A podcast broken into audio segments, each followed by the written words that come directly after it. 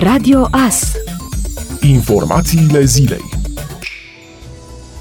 Ministrul Nelu Tătaru a declarat că, dacă în perioada de relaxare vom avea o creștere progresivă a numărului de cazuri, nu exponențială, lucrurile pot fi ținute sub control, iar de la întâi iulie se pot aplica și alte măsuri de relaxare. El a menționat că pentru perioada următoare se va avea în vedere transmiterea comunitară a virusului, de care depinde cel mai mult evoluția măsurilor de relaxare. Tot ce am relaxat până acum sunt măsuri care pot fi gestionate ușor, contracarate ca efecte negative, iar dacă aceste măsuri vor merge favorabil, putem să ne gândim și la alte măsuri după întâi iulie. După cum știți, la evenimentele private aveam opt într-o locuință, acum sunt douăzeci, în exterior erau șaisprezece, acum sunt cincizeci. Mergem progresiv pentru a tatona transmiterea comunitară, ea este și cea care ne dă și evoluția măsurilor de relaxare, a declarat Tătaru. Potrivit ministrului Sănătății, în țară cinci centre de testare funcționează în acest moment la capacitate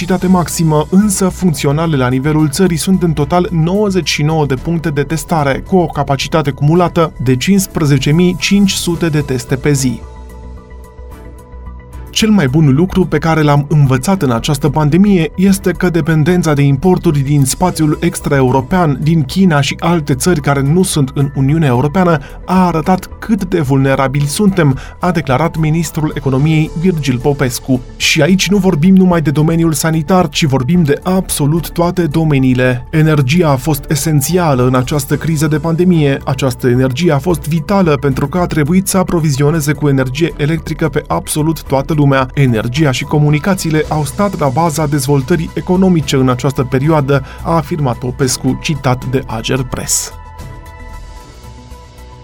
Informații false sunt puse în circulație în limba română de pe platforme găzduite în Federația Rusă și sunt propagate apoi pe rețelele sociale. Este cazul site-ului antenanews punct x y z, care obligă utilizatorul, pentru a putea citi conținutul materialelor, să distribuie aceste articole prin intermediul Facebook, avertizează grupul pentru comunicare strategică. Astfel, între articolele promovate de acest site se numără cel cu următorul titlu: "Un tir plin cu cadavre a fost depistat azi dimineață în capitală. două sute cincizeci de persoane, se presupune că toți sunt morți de COVID." Articolul este ilustrat cu o imagine din două mii optsprezece din Guadalajara, în care este surprinsă partea din spate a unor camioane frigorifice în care se află cadavre învelite în folii negre de plastic. În conținutul articolului se afirmă: două sute cincizeci de cadavre au plecat la drum într-un tir, nu sunt gunoaie, au nume, valul de virus ce lovește țara noastră de ceva vreme a atins cote incredibile, morgile au ajuns să fie pline, iar spitalele țin cadavrele în camioane frigorifice. Șoferul a fost reținut pentru șaptezeci și două de ore, poliția a deschis un dosar pe acest caz, urmează a fi stabilite toate circumstanțele incidentului. Precizăm faptul că aceste informații prezentate în articol sunt complet false, avertizează autoritățile române. În plus, este de observat punctuația incorectă a textului, dar și extensia ciudată a site-ului .xyz.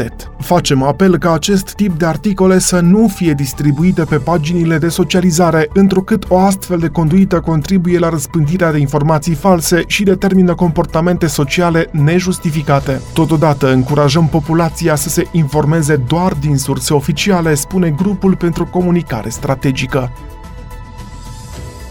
Luni, cincisprezece iunie, s-a disputat cel de-al doilea meci al etapei a treia din play-off-ul Ligii întâi de fotbal. Astra Giurgiu, Gazmetan Mediaș, scor zero la zero. În fruntea clasamentului se menține C F R Cluj cu treizeci și trei de puncte, urmată de F C S B cu douăzeci și șase de puncte, Universitatea Craiova douăzeci și șase de puncte, Astra Giurgiu douăzeci și cinci de puncte, F C Botoșani douăzeci și patru de puncte și Gazmetan Mediaș douăzeci și patru de puncte. Reprezentantul României la Organizația Mondială a Sănătății afirmă că este imposibil ca datele privind diagnosticările cu covid nouăsprezece să fie manipulate. El arată că procentul de îmbolnăviri, de cinci la sută din numărul de teste, este unul mare, de natură a crea preocupare. cinci la sută e un procent mare, nu am mai avut de mult, trebuie să fim preocupați, nu panicați, nu trebuie speriați părinții să nu își mai trimită copiii la grădiniță, nu trebuie speriați vârstnicii, a afirmat Alexandru Rafila. Rafila. El a spus că cinci la sută este un procent îngrijorător și de aceea trebuie respectate măsurile de prevenire a răspândirii virusului. Rafila a respins acuzațiile conform cărora cifrele privind îmbolnăvirile ar fi folosite cu scopul de a manipula. Lumea trebuie să fie conștientă că nu există niciun fel de regie. În momentul de față, modul de raportare a cazurilor face practic imposibil modul de manipulare a datelor, pentru că aceste date sunt raportate de fiecare județ în parte. Sunt patruzeci și două de raportări care sunt centralizate de Serviciul de Transmisiuni Speciale, a mai afirmat el. Rafila a adăugat că aceste cifre nu pot fi manipulate și a apreciat că specialiștii ar trebui să explice publicului cum se face testarea, cum se întocmesc raportările privind epidemia.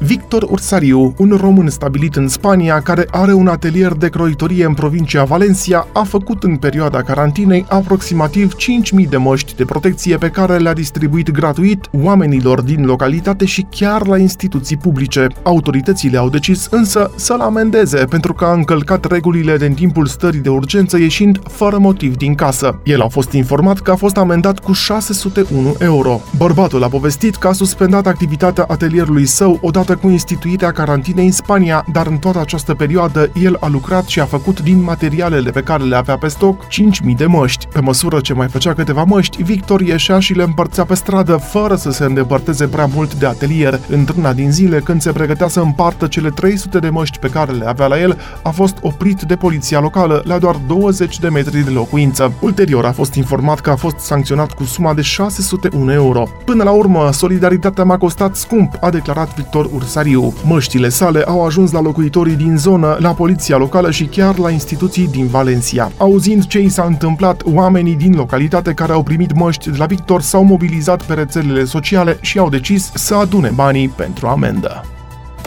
Ascultați Radio Astărnăveni, o sută șapte virgulă unu F M și online pe t v a s punct r o.